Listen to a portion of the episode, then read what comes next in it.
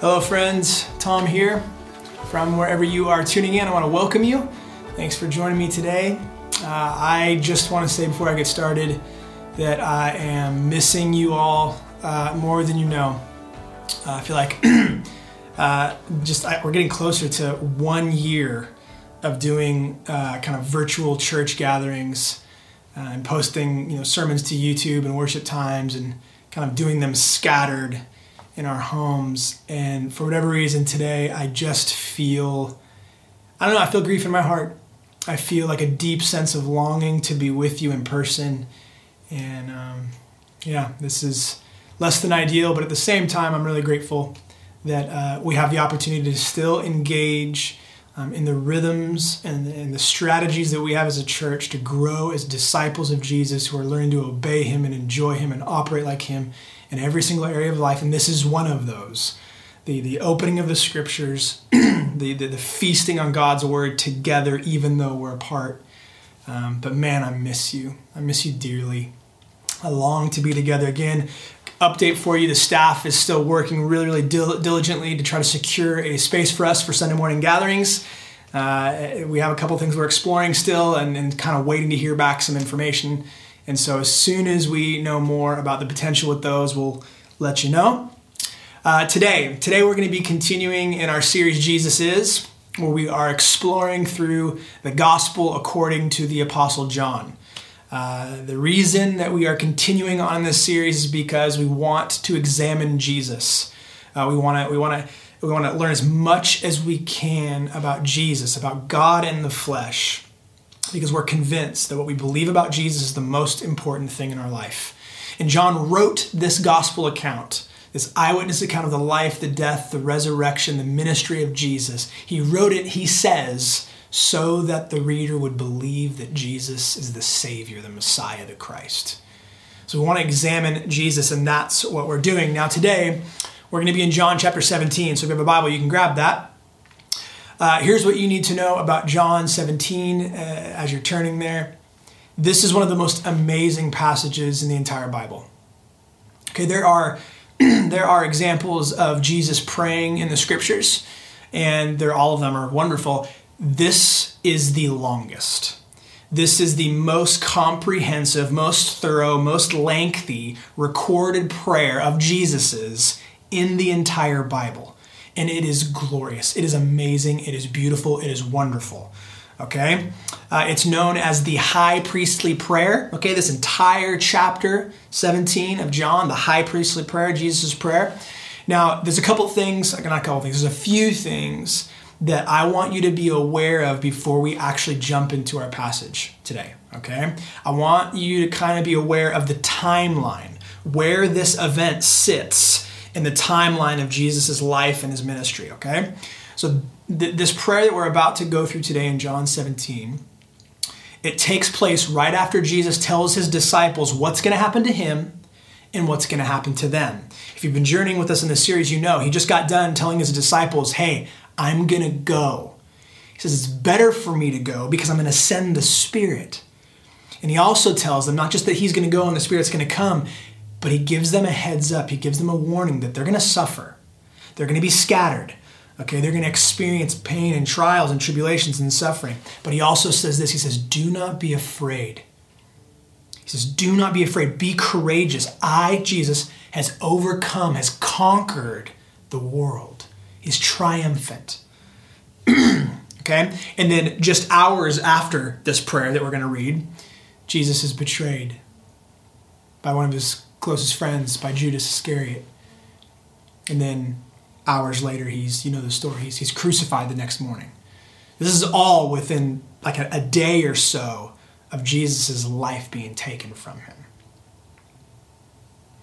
Now, one of the many remarkable things about this prayer is the timing. Okay, I want you to see that. If Jesus' mission on the earth, right, God putting on flesh in the person of Jesus, coming to live the perfect life that you and I never could, and to die the death that we deserve for the ways that we reject God, the ways that we sin against him and against others, him absorbing that punishment on the cross, like his mission to come to do that. If his mission was like a race, okay, like an Olympic race around the track, What we're about to read today is like the final lap. Okay, it is crunch time, all right?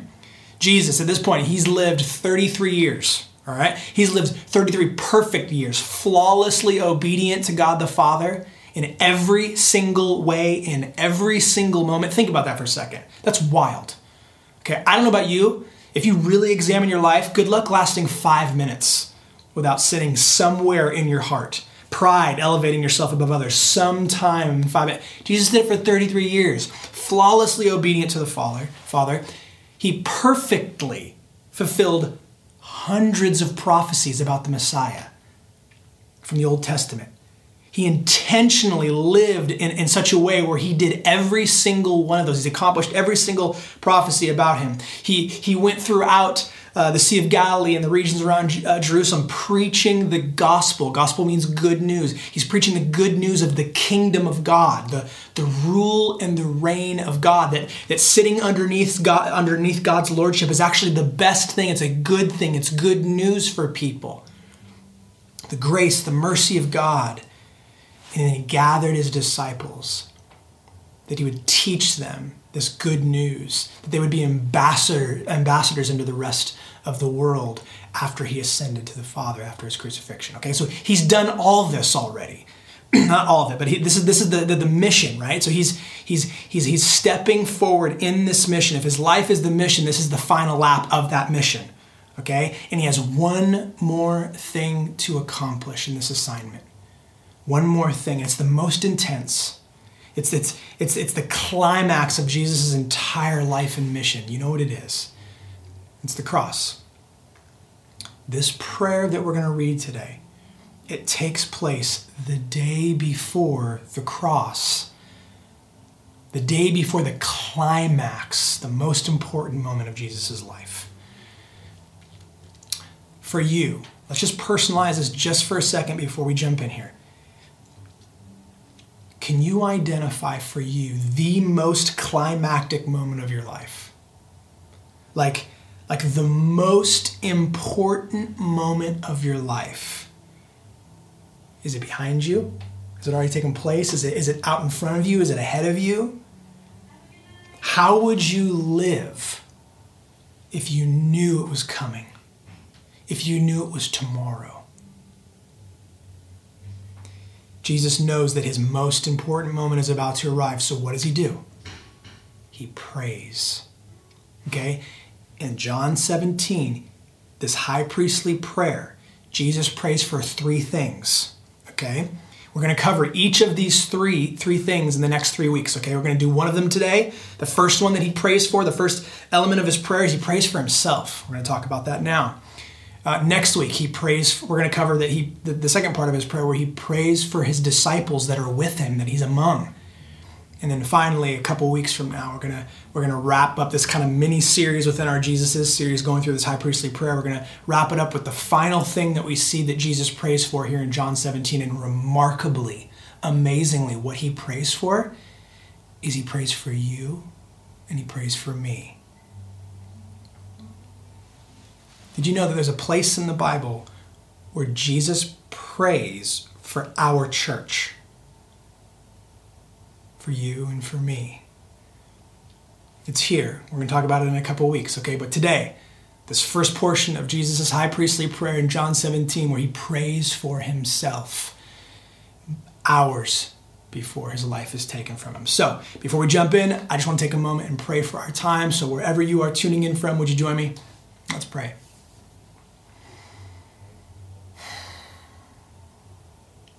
Father, I want to invite you and ask you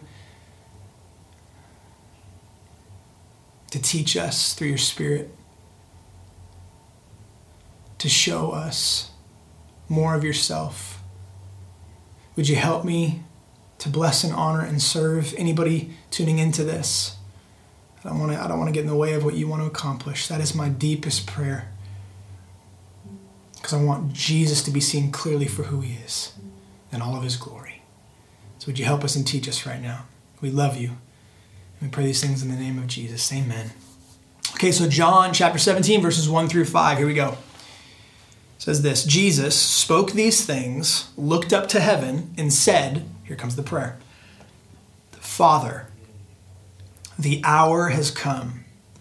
Glorify your Son so that the Son may glorify you, since you gave him authority over all people, so that he may give eternal life to everyone you have given him. This is eternal life, that they may know you, the only true God, and the one you have sent, Jesus Christ. I, Jesus, have glorified you on the earth by completing the work you gave me to do. Now, Father, glorify me in your presence with that glory I had with you before the world existed.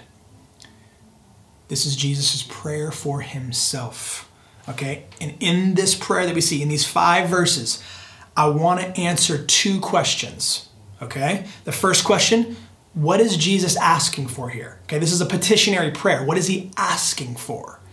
And the second thing, why is he asking for it? All right? What is Jesus asking for and why is he asking for it? Let's start with the first one. What is Jesus asking for? In verse 1 here, it says, Father, the hour has come. Glorify your Son so that the Son may glorify you. What does that word mean? Glorify. What does it mean to glorify? Okay, here's a working definition for you. To glorify is to bring attention to or to reveal the glory of something. Okay. Most mornings, I will spend, most of the time, if it's too cold, I won't go back there, but most mornings I spend in my backyard. I make myself a cup of coffee, I put on the proper attire, and I go in the backyard, I bring my Bible, and I just spend time with God. I engage with him through his word. I spend time in silence and solitude and prayer. I'm with him. And it really is, most of the time, it's the highlight of my day. It's wonderful. And in my backyard, my wife, Ebony, she's tried to kind of make it as comfortable and as lovely as we can. And one of the things that she did was she installed some wind chimes. And hopefully you're familiar with wind chimes, but they're basically these, there's like 6 metal cylinders with this kind of metal plastic thing in the middle of those. All right, and we hang it just above where we sit in my backyard. And they, you know, they look fine as decoration, as the way they look and everything. But the true glory of the wind chimes is not how they look as a decoration, okay? You see, what happens is when the wind kicks up, it moves the center kind of piece in between those 6 cylinders so that it starts to strike and bump into those cylinders. And every single one of those cylinders, when it's hit, it emits a sound, it emits a tone, it emits a note, all different. You see, it's the wind that reveals the true glory of the wind chimes, and it's not the way they look as a decoration, it's the music that they emit. You see, the wind, it glorifies the wind chimes. Okay, it reveals their true glory that without the wind you wouldn't experience. The music. See, to glorify is to bring attention to or to reveal the glory of something, okay? Now listen, this implies something. This implies that glory can be and often is hidden, right? Or sometimes covered up. And if it wasn't sometimes hidden, you wouldn't need to reveal it. It wouldn't need to be revealed. Now, if you check out the census data in the Temecula Valley, you will find out that there are hundreds of thousands of people who are not following Jesus, just in the way that they fill out their census data with their religion, okay? Hundreds of thousands of people just in the Temecula Valley not following Jesus. Do you know why? Because they're blind to his glory. It hasn't been revealed to them. They're blind to it. They don't see him clearly. They don't see his glory. It's like they've heard about the wind chimes. They've maybe even seen the wind chimes hanging, but they haven't heard its music. They're blind to his glory. You see, because of a person, anyone, I don't care how messed up they are. I don't care how much they've sinned or been sinned against. If anyone encounters Jesus' glory, if they see how glorious he truly is, something happens to them. Something happens to them. You get captured by it. You get captured by it and it transforms you. It changes you. I mean, there's so many stories of this happening in the Bible, where ordinary men and women, some really broken, some really messed up, some really sinful, where they encounter the glory of God and it transforms them. One of my favorite ones is the Apostle Paul, okay? If you're familiar with the story, you know he was Saul, right? Basically a terrorist, okay? He would persecute and even coordinate the murder of Christians, all right? So you have Saul, this terrorist who's persecuting and murdering Christians. And then one day, right, he's on a mission of persecuting Christians, and he's on his way to this place called Damascus, and he encounters the glory of God. Knocks him off of his horse even. He's blinded. Okay, he encounters the glory of God, and it utterly transforms him. Turns him from a terrorist who murders Christians into the greatest Christian missionary of all time. It's remarkable. See, friends, when a person encounters God's glory, even the smallest little bit of it, when a person encounters God's glory, it changes them. And the reason why so much of the world is not following Jesus is because they're blind to his glory. And Jesus' request here, his petition and prayer, the request that he's making to God the Father is that God's true glory would be revealed. It would be uncovered. But how? Verse 1, it tells us. It says, the hour has come. Did you catch it? The hour has come. Now, again, if you've been following along in this series or you've ever read the Gospel of John before, you know Jesus says this multiple times throughout this Gospel account. He talks about the hour, the hour, the hour, the hour, several times throughout John's Gospel. And every single time Jesus talks about the hour, he says, my hour has not yet come until now. Until now. Here he says, the hour has come. Whenever Jesus speaks about his hour, he's referring to the hour of his death. The moment when he's crucified.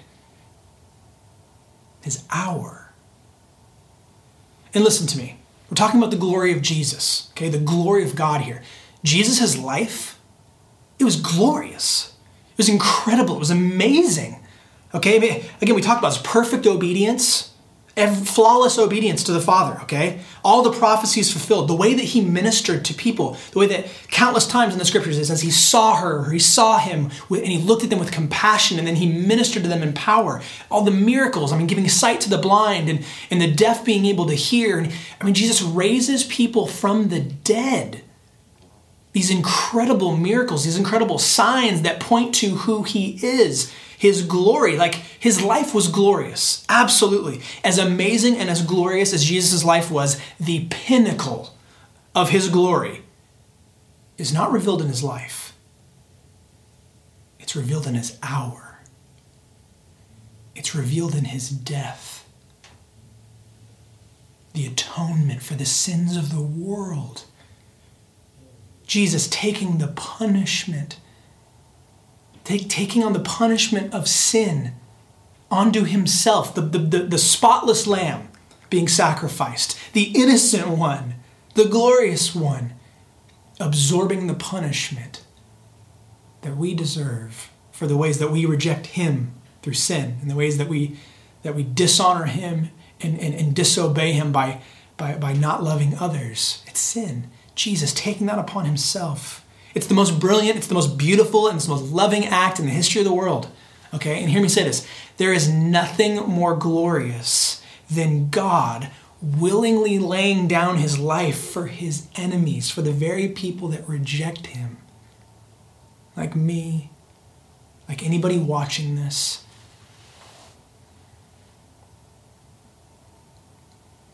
The single most glorifying, revealing the glory, the single most glorifying act that has, the act that reveals what God is most like than any other act is the cross. It's the most telling. It's the most glory revealing. It's the most glorifying act ever. So I want you to see here, friends, I want you to see what Jesus is asking for in his prayer. In the simplest terms, Jesus' prayer for himself, his request, is for his hour. Okay? He's asking for the cross. That answers our first question. Okay, what is he asking for in this prayer? He's asking for his hour. He's asking for the cross. Why? Because it glorifies God. It reveals how glorious God is. It reveals what God is like. Okay, that's the first thing. What is he asking for? The second question we want to answer, why is he asking for it? Okay? Yeah, we know it's to reveal God's glory, yes, but like for what purpose? Why is he asking for it? Verse 2 and 3, it tells us, says this, so that he may give, what does it say? Eternal life to everyone, the you there is God the Father, to everyone that God the Father has given him. This is eternal life, Jesus says, that they may know you, the only true God, and the one you have sent, Jesus Christ. So friends, do you see what this is saying? Jesus, he's asking for his hour. Why? So that you can know God. Jesus says to know God is eternal life. Now, that word eternal, when you and I think of eternal, we think of duration of time, like forever, right? An unending amount of time, eternal duration. That word in the original Greek that's translated into English, eternal, it's the Greek word aeonios, okay? Aeonios. Now, here's the thing about aeonios. It definitely involves this idea of duration of time, but it's more than that. Okay, I want to read you a quote here from a Bible commentator. He says this about this word that's translated eternal, the word aeonios. It says this, this word, aeonios, has to do not so much with duration of life. Listen to this. For life which went on forever would not necessarily be beneficial, but with quality of life. Okay? So listen, if eternal life, if it only involved duration, like that could be awful. That could be terrible, okay? Imagine an unending life filled with terrible, awful things. That's not exciting to me. That sounds awful, okay? This word in the Greek, it involves not only duration of time, it definitely involves duration of time, but it also involves quality of time. So in other words, eternal life, this idea of living your best life forever. Duration of time, yes. Living your best life forever. Not just duration, but quality. That is knowing God. Knowing God is living your best life forever. That is eternal life. Let that sink in. Like, I need you to hear this, okay? Eternal life, according to Jesus, according to God himself, according to the scriptures, eternal life is knowing God. That isn't limited to after you die either. So this begs the question, what does it mean to know God? I'll close with answering this question, knowing God. Listen, knowing God, it certainly involves like intellectual knowledge, okay? Knowing things about him, his attributes, what he has done, what he likes, all these things that you can know intellectually about someone. Knowing things about God is important, and knowing God certainly involves intellectual knowledge, okay? But listen, it's more than that.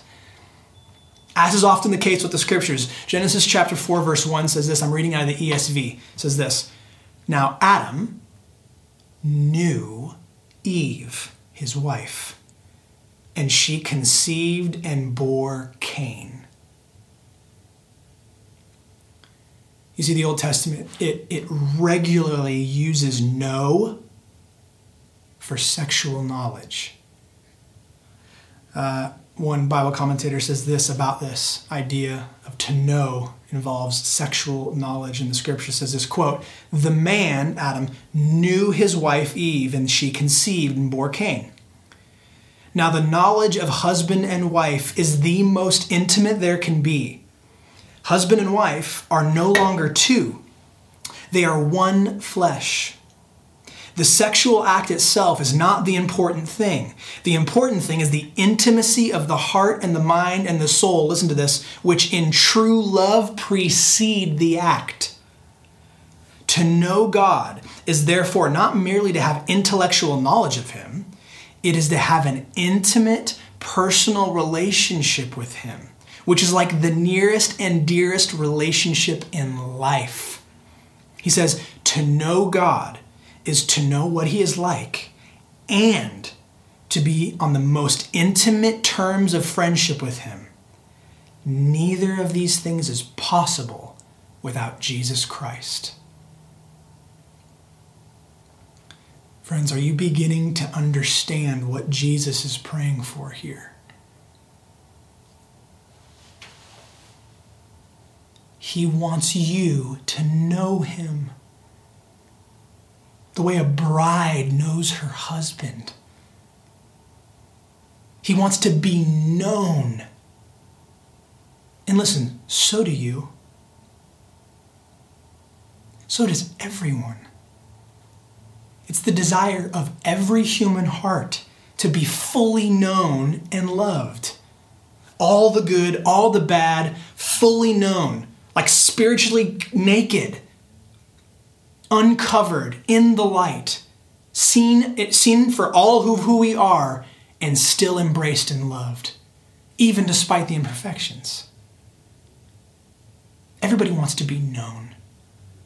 It's the desire of every human heart to be fully known and loved. Listen to me. Did you know you cannot be loved by someone without first being known? Think about it. You can't have real love without real knowledge of the person. Because without that real knowledge, what you'd be loving isn't true. It isn't accurate. It's an imposter. You cannot be loved by someone without being known. And listen, being known can be scary, right? Because it's vulnerable. What if the other person doesn't like what they see? Being known can be scary because it's vulnerable. You're exposed. You're uncovered. A person cannot truly be loved without being known. Listen to me, the same is true for God. God cannot truly be loved unless He's known. So here's my question to you. Do you know God? Do you know Him? I'm not asking if you know of Him. I'm not asking if you know about Him. I'm not asking if you know about wind chimes. I'm asking if you've heard their music. I'm asking if you've seen God's glory. I'm asking if you know Him in the most intimate of ways, like a bride knows her husband. That is eternal life. And that is what Jesus is praying for. And there is no greater example. There is nothing past, present, future that will reveal glory, the true glory of God, like the cross of Jesus, His hour. Friends, Jesus is, right? Our series, Jesus is the praying high priest who is asking for the cross. Why? So you can know him in all of his glory. So you can know that God loves you with a passion that is unmatched by anything in the universe. Jesus wants you to know him, and he gave everything for it. Can you think of anything, and I mean anything, more glorious than the love of God for you? I can't. Let's pray. Father, thank you for revealing yourself to us in all of your glory. Thank you for the lengths that you've gone to demonstrate your glory, who you are, what you've done, the lengths that you were willing to go to. Jesus, I just think of you praying and asking for the cross. It shows us how glorious you are. It shows us the depth of your passionate love for your people. So my prayer, Holy Spirit, is that you would awaken each one of us to your glory. And as we behold your glory, you, the sacrificial lamb, Jesus, the God of the universe, the creator of all things, the king of every other king, who lays down his life for the very ones who reject him, so that they could know him and be close to him and intimate with him in the closest way possible. There's none more glorious than you. No one even comes close to that. Nothing even comes close to that. So, Holy Spirit, would you reveal the glory of God to us? Let it capture our hearts. Let it motivate our lives. And let it bring us a joy that surpasses all of our understanding and all of the circumstances that we face day to day. I love you, Jesus. I pray these things in your holy and beautiful name. Friends, what we're going to do now is I'm going to hand things off to the band, and they're going to facilitate a time for us to praise God, okay, to lift our voices to him, to praise him with our body, to praise him with our mind, to praise him with our mouth, our soul, all of our being, because he's worthy, he's glorious. Grace and peace to you. I love you dearly. Enjoy him.